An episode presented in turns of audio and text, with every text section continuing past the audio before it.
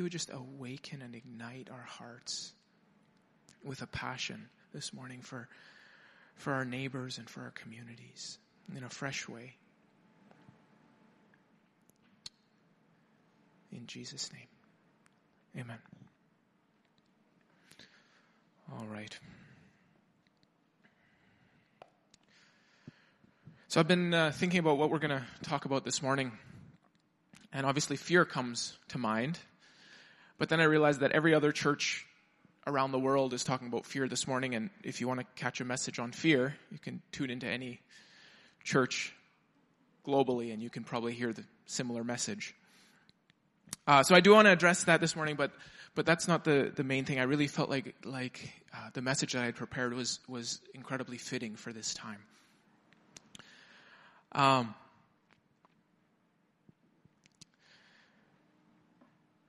so this morning we're going to talk about what it looks like to love people. In culturally right now, especially right now, we're moving towards isolation. We're moving towards social distancing uh, in an attempt to to stop the spread of of the coronavirus.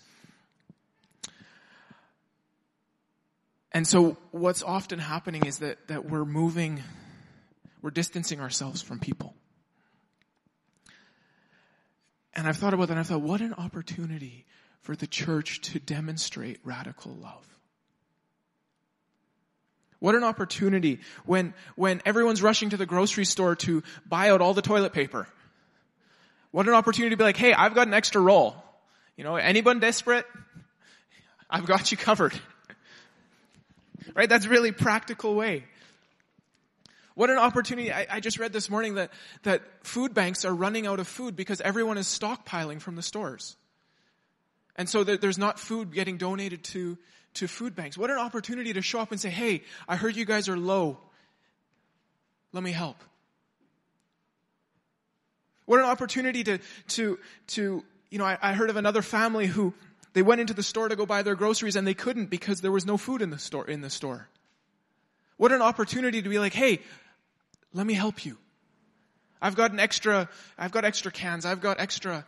You know, what if we looked at, at our world and we said, okay, how can we bring the love of Jesus in this season? You see, before this last week, my, I was thinking about love and, and, and I recognized that this phrase, has started being circulated. It's this phrase of, well, do better. Anybody heard that? Anybody read that anywhere where, where people are saying, well, we should be doing better as a collective society? This idea that, that, that there's a standard set by somebody, you know, whether it's with, with, um, climate change or whether it's with something else, people saying, well, you should be doing better. And there's, there's a judgment. What if in a culture where judgment and fear is currently ruling? What if we could come in with grace and with love? Not, not just in a hypothetical sense. But you see, I think, I think as a culture, we have less and less of an idea what love actually looks like. We talk about love, we talk about loving each other, but, but Jesus says, the greatest love is this, that I give up my life for my brothers. That love actually looks like giving up something. Love actually looks like sacrifice. And I, I would bet you if you would look around culturally right now, you'd see very little sacrifice. This last week we've heard stories of hoarding, of, of gathering, of, of I'm fighting for myself and everyone else stay out. But what an incredible opportunity as the church to live in sacrificial generosity, to live in sacrificial radical love.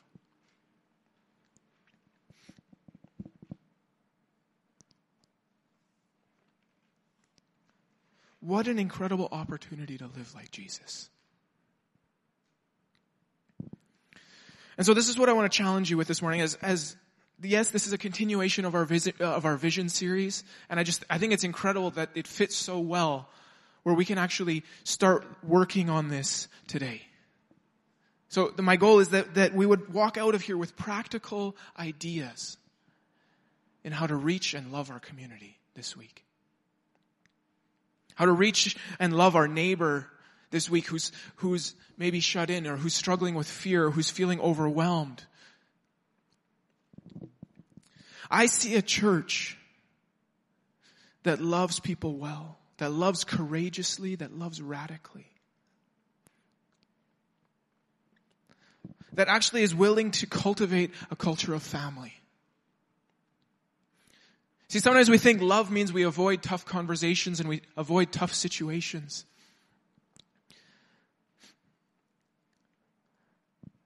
But actually love means that there has to be correction, there has to be discipline, there has to, we ha- that there's a requirement for tough situations. Turn with me to Ephesians chapter 4.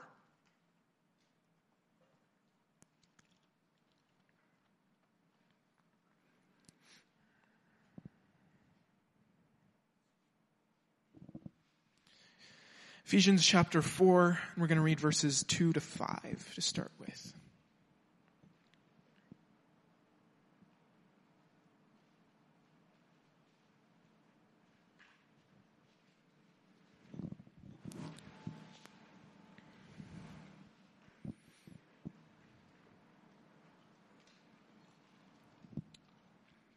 Ephesians chapter 4 verse 2 says, with tender humility and quiet patience, always demonstrate gentleness and generous love towards one another.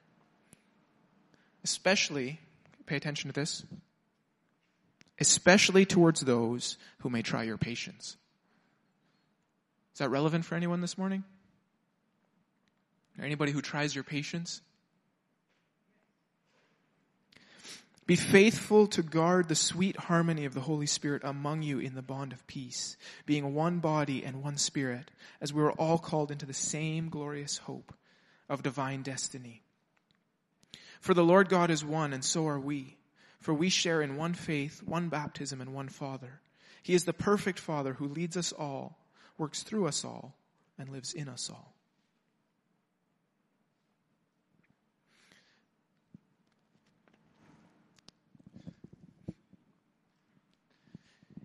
You see, in times where it's, where of tragedy and times of pressure, one of the things that happens is, is we tend to do one of two things. We either pull apart from everyone or we pull together. We either isolate and separate ourselves or we pull together to actually do something meaningful. And I really believe that we are not, we're not reaching people because we have great programs. We're not reaching people through programs. We're going to reach people through great acts of love.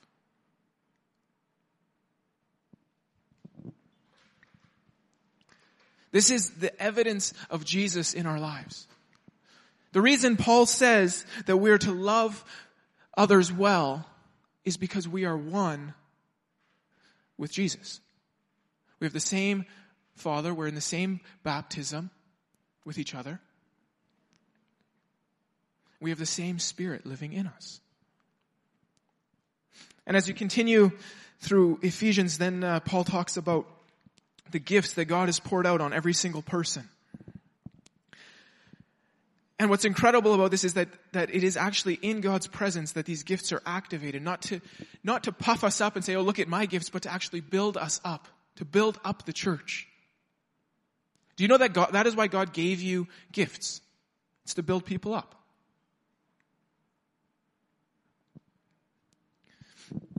And so we're going to jump down to Ephesians 4:15.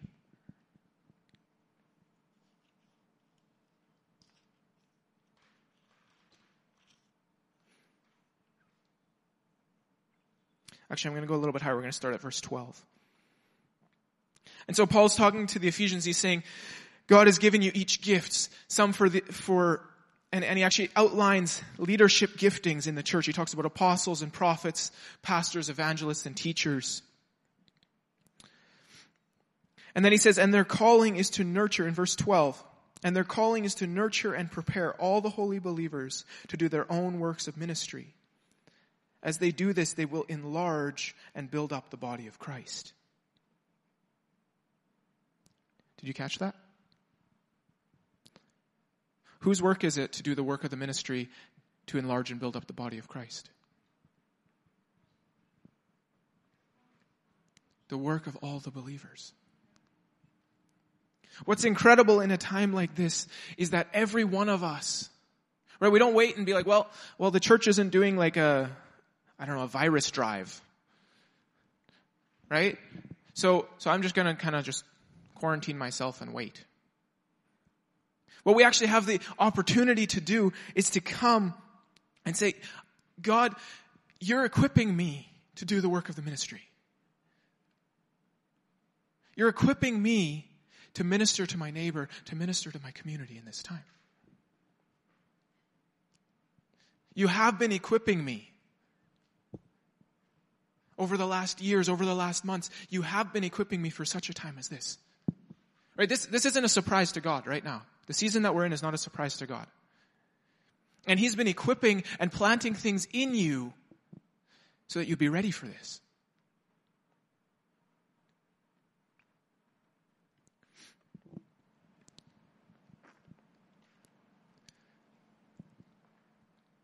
So it continues, these grace ministries will function until we all attain oneness in the faith. Speaking of the, the uh, leadership gifts, the fivefold ministry as they're called. Until we have all experienced the fullness of what it means to know the Son of God. And finally, we become one perfect man with full dimensions of spiritual maturity and fully developed in the abundance of Christ. And then our immaturity will end and we will not be easily shaken by trouble nor led astray by novel teachings or by false doctrines of deceivers who teach clever lies. But instead, we will remain strong and always sincere in our love as we express the truth. And I love this. It says, all our direction and ministries will flow from Christ and lead us deeper into Him the anointed head of his body, the church, for his body has been formed in his image and is closely joined together and constantly connected as one. And every member has been given divine gifts to contribute to the growth of all. Everyone say every member. Are you a member? Yes. Doesn't matter if you have a membership card or not, you are a member of the body of Christ. Every member has been given gifts to build up the body of Christ.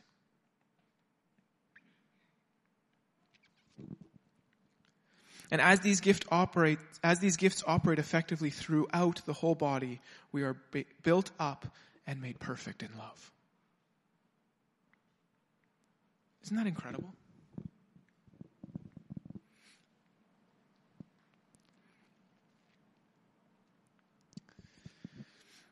I see a church where every member uses their gifts to build up the body of Christ.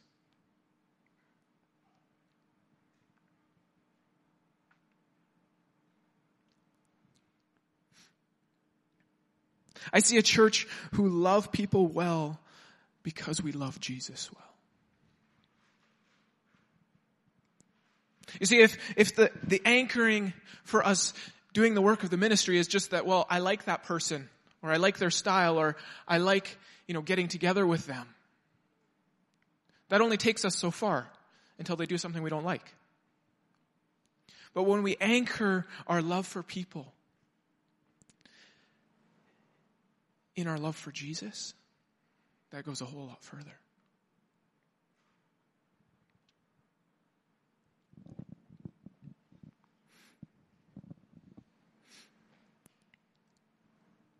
And so as we choose to love people,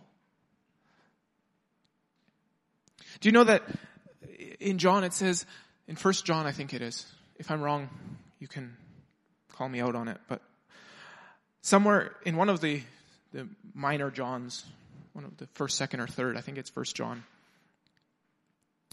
It says that perfect love casts out fear. What a better way, what a, what a great way in a culture that's so saturated in fear to bring people an encounter with Jesus than to, to bring them love. practical, hands-on, loving our neighbor.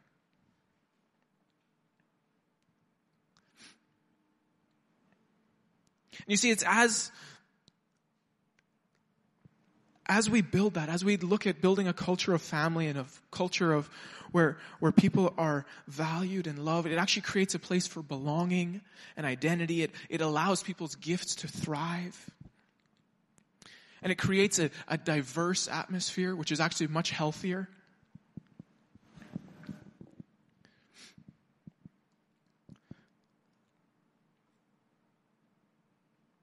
But it all comes out of an encounter with Jesus.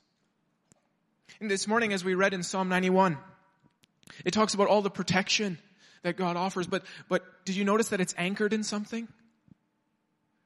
All of Psalm 91 is anchored in the first two verses. Those who dwell in the shadow of the Most High will find rest in the Almighty. Those who dwell will find rest. And then there's all these blessings that come after that. But it's as we spend time with Jesus, as, as He speaks to us and, and says, hey, you're my son and you're my daughter. That's where we actually get this, this idea of inviting the world. We invite them to be sons and daughters because we've been invited to be sons and daughters.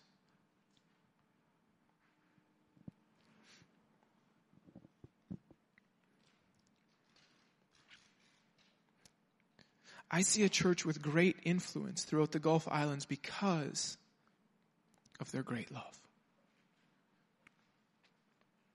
Not by our programs or by manipulation or by human power, but by the way that we love and serve.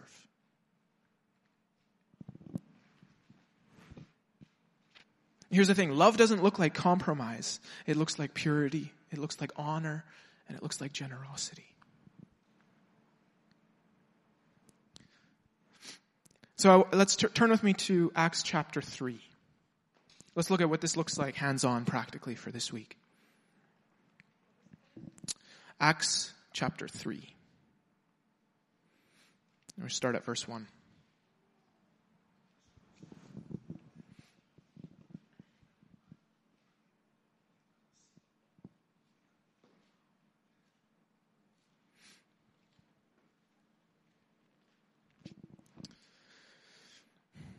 I referenced this verse last week. What does it look like for us as a church to love people? How can we walk out of here today more equipped to love people than when we walked in? That's the question that I want us to look at. In Acts chapter 3, uh, Peter and John, so they're, they're going up to the temple for the, the three o'clock prayer. So it says, one afternoon, Peter and John went to the temple for the three o'clock prayer. That's what I just said. And as they came to the entrance called the Beautiful Gate, they were captured by the sight of a man crippled from birth, being carried and placed at the entrance of the temple. He was often brought there to beg for money from those going in to worship. And when he noticed Peter and John going into the temple, he begged them for money. Peter and John looked straight into the eyes of the crippled man oh, sorry, looking straight into the eyes, said, Come, no, said, Look at us. Expecting a gift, he readily gave him his attention. And then Peter said, I don't have money, but I'll give you this. By the power of the name of Jesus Christ of Nazareth, stand up and walk. And Peter held out his right hand to the crippled man, and as he pulled the man to his feet, suddenly power surged into his crippled feet and ankles. The man jumped up, stood there for a moment, stunned, and then began to walk around. And as he went into the temple courts with Peter and John, he leapt for joy and shouted praise to God. And when all the people saw him jumping up and down and heard him glorifying God, they realized it was the crippled beggar they had passed by in the front of the gate beautiful. Astonishment swept over the crowd, for they were amazed over what had happened to him. And then Peter preaches this rousing sermon and then they get arrested and then they get dragged away and questioned, which we talked about last week. But there's something that happens here at the beginning.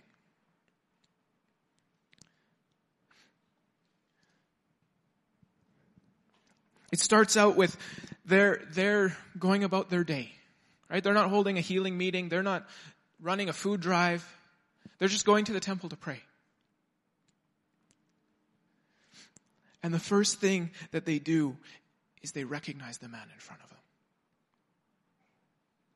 Have you ever been going about your day, going to the store, and, and you just kind of, you're like, I'm going to the cereal aisle because, or the toilet paper aisle because they just got restocked. Um, so I'm going to get in and I'm going to get out. Right? I, I've got places to be and, and things to do. Have you ever gone into a store or into a place and come out and recognized, hey, I didn't, I have no idea who else was in that store? Has that ever happened to you? No? It happens to me all the time. I'm like, I'm getting in, getting out, got kids to take somewhere, kids who are hungry, whatever it is. You know, I'm just, I'm gonna get what I, I need and I'm gonna leave. I think a lot of the time that is how we can do life. We get in, we get out. Not too much contact with anyone.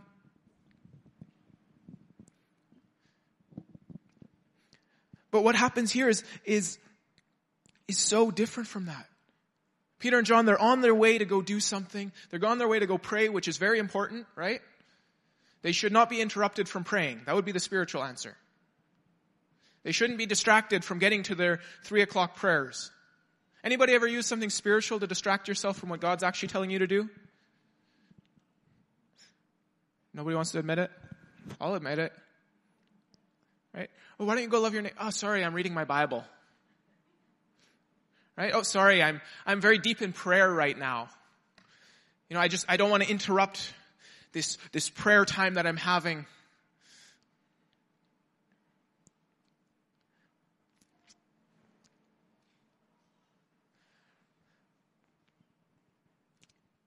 But number one, they stopped and they looked him in the eye. They recognized where this man was at. They recognized his challenges, his humanity, his situation. And so they looked him in the eye and they addressed him personally. Look at me, they said. Look at us.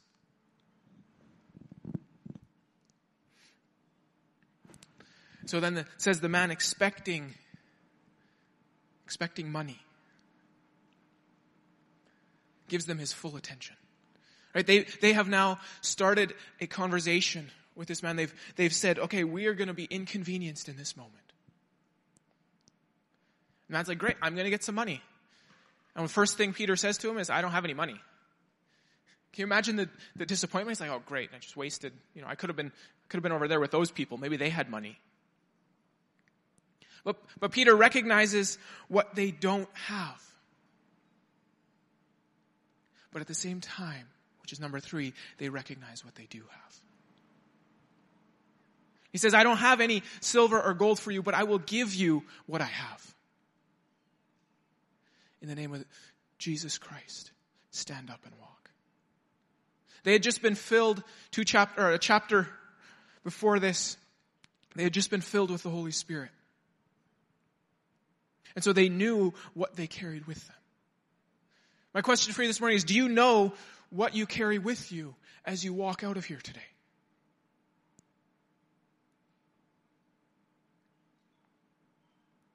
Do you know what you carry with you?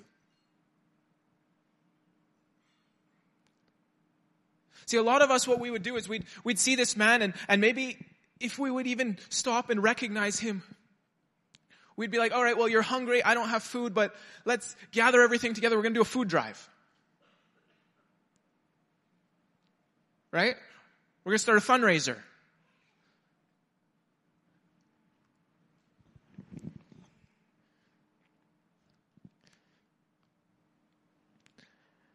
And then we'd run the fundraiser and then we'd give him the money and we'd send him on his way. And we forget that there's actually something deeper that Jesus wants to do in him.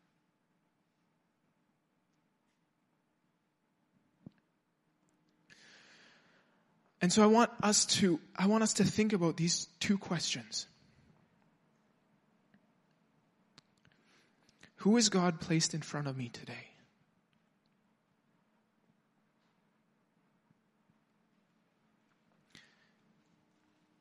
If every morning we would wake up and say, God, who are you placing in front of me today? Who can I love today? See, we love these, these big acts of love, right? Like we are gonna go and we are gonna feed every homeless person in Canada and we are gonna get clothes for everyone and we're gonna do the, the biggest drive, clothing and food drive we've ever done. That's great. That's awesome. But then what we do is, is we're like, well, but if I can't do that, then I'm not going to do anything. If I can't do the big thing, then I'm not going to do the small thing right in front of me. Right? I'm not going to stop for the one if I can't reach the thousand. So who is God put, who is the one person that God has put in front of me today? See, what happens in this story is they stop for one person. But you know what happens from that one person? A crowd gathers. And Peter preaches to the crowd. And then the religious leaders gather. And Peter preaches to the religious leaders. All because they stopped for one man.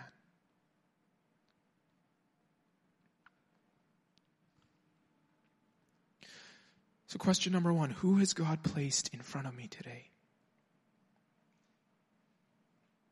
Question number two How is He inviting me to use what I have to serve them?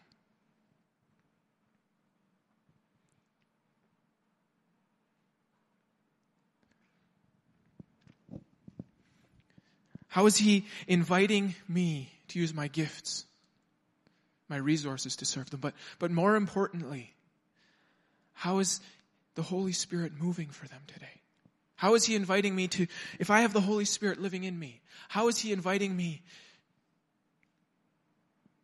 to partner with the Holy Spirit for that person?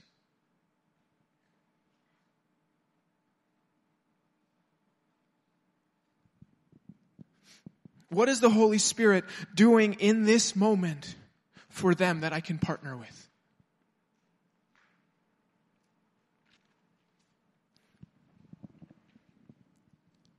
Some of you are feeling like, well, well, I'm not really great at talking to people. Or I don't feel confident, you know, praying out loud. But what if, what if it was just the Holy Spirit saying, hey, I want you to go to your neighbor and just encourage them. Drop them some cookies and say, hey, I'm thinking about you. You know, hey, if you want to do tea or coffee, if you're feeling alone, give me a call.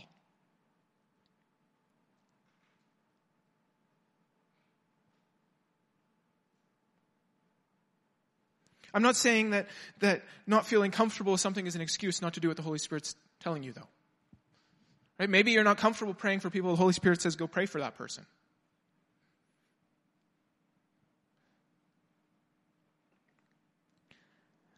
But so often we jump to there. We're like, well, I can't do it the way they do it. So then how do I love people today where I'm at?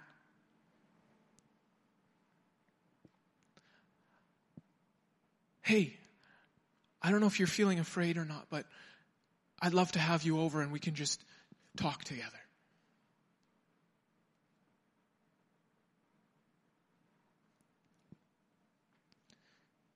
So, who is God placed in front of me today?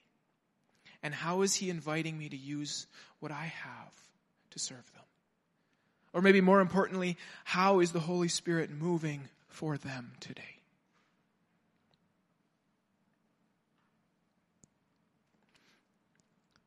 See, when we, when we start partnering with the Holy Spirit in this way, it actually, it looks like a culture of invitation, but it's not just an invitation to a church gathering. It's not just about, that's, yes, that's important. Inviting people to church, sure, that's great but it's actually inviting them to share in our lives.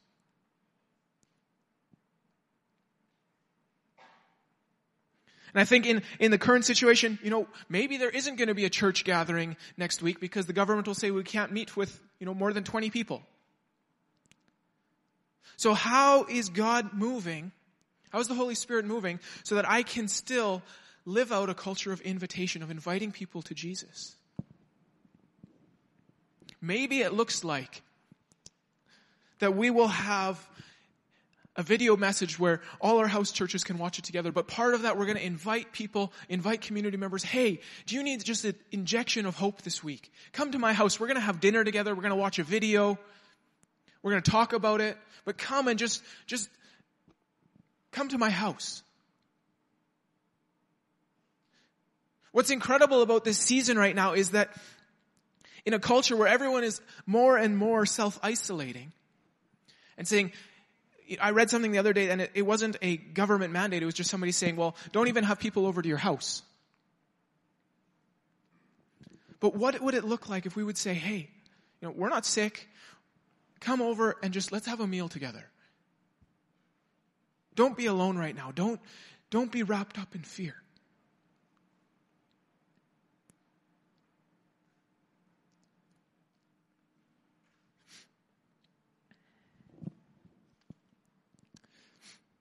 It means that we have to be okay with being inconvenienced.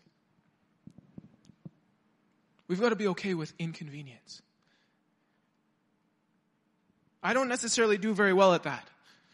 Right? I have got a plan and this is what I'm doing for the week and all of a sudden we're over here and maybe a week goes by and I haven't gotten to this plan.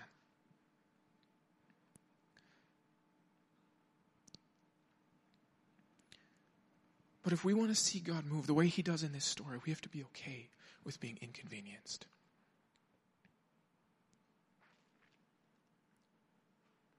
Every single one of us has been called to evangelism. Whether you feel like it's your gifting or not, God is calling you to share, to invite people into his family. But it's going to look different for every single person. Right? We think, okay, well, if I'm not standing on a street corner on a box, you know, banging a Bible against something, I'm not doing evangelism right. But what if it would look like just inviting people into your house, having a meal together?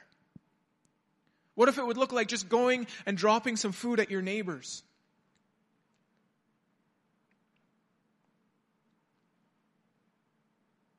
What if one small act of love this week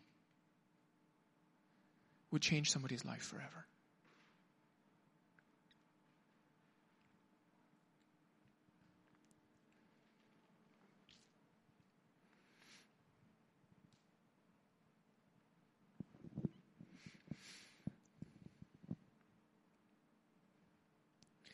I see a church who love people well because they love Jesus well.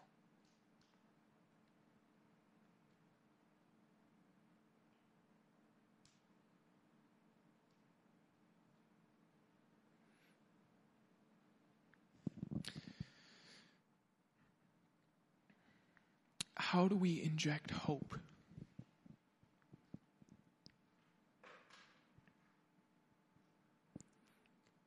Into a culture that's being ravished by a spirit of fear.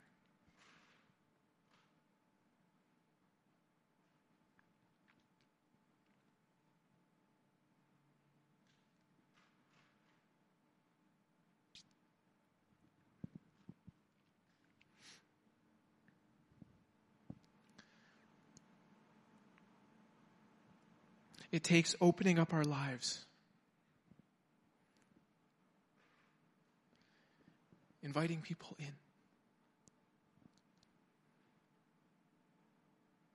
Being willing to love people.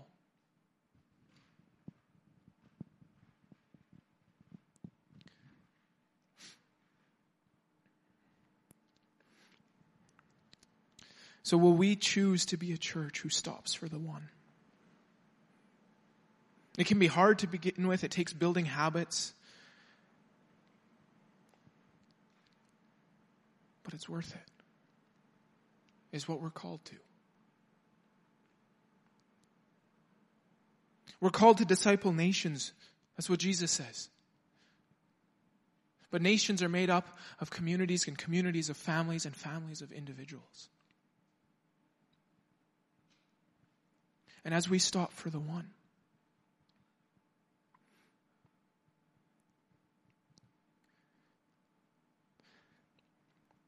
One last thing as we close. I just, Sometimes we can do things for other people because it's like, well, that will have a greater impact, right? Like we we want to serve the government leader because we know then that will have an impact on the community, which is it's awesome.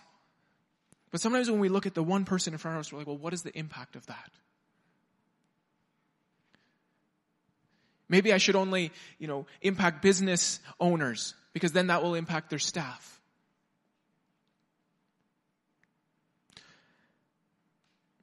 But I want to remind you again, looking at this story, the man that was left by the gate, he wasn't somebody. He wasn't somebody of great honor or somebody of, of high status. This was somebody that everyone else would overlook. Maybe they'd throw him a few coins here or there. And yet the impact that it had, the kingdom impact that it had.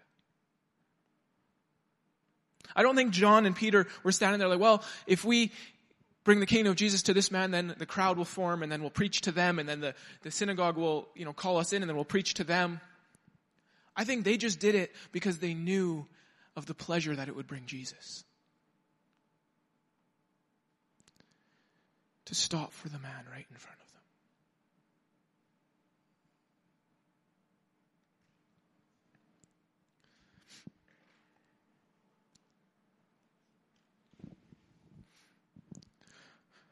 All right, we're getting close there.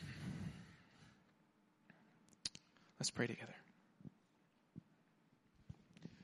Jesus, I thank you for who you are.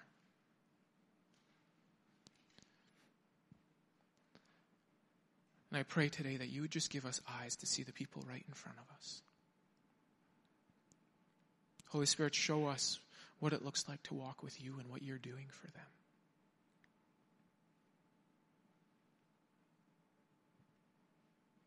That we would live as a church who loves our community fearlessly.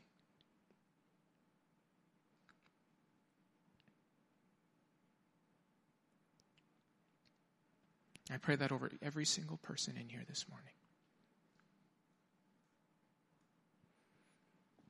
That you would awaken in us a fearless love for our community, for our neighbors.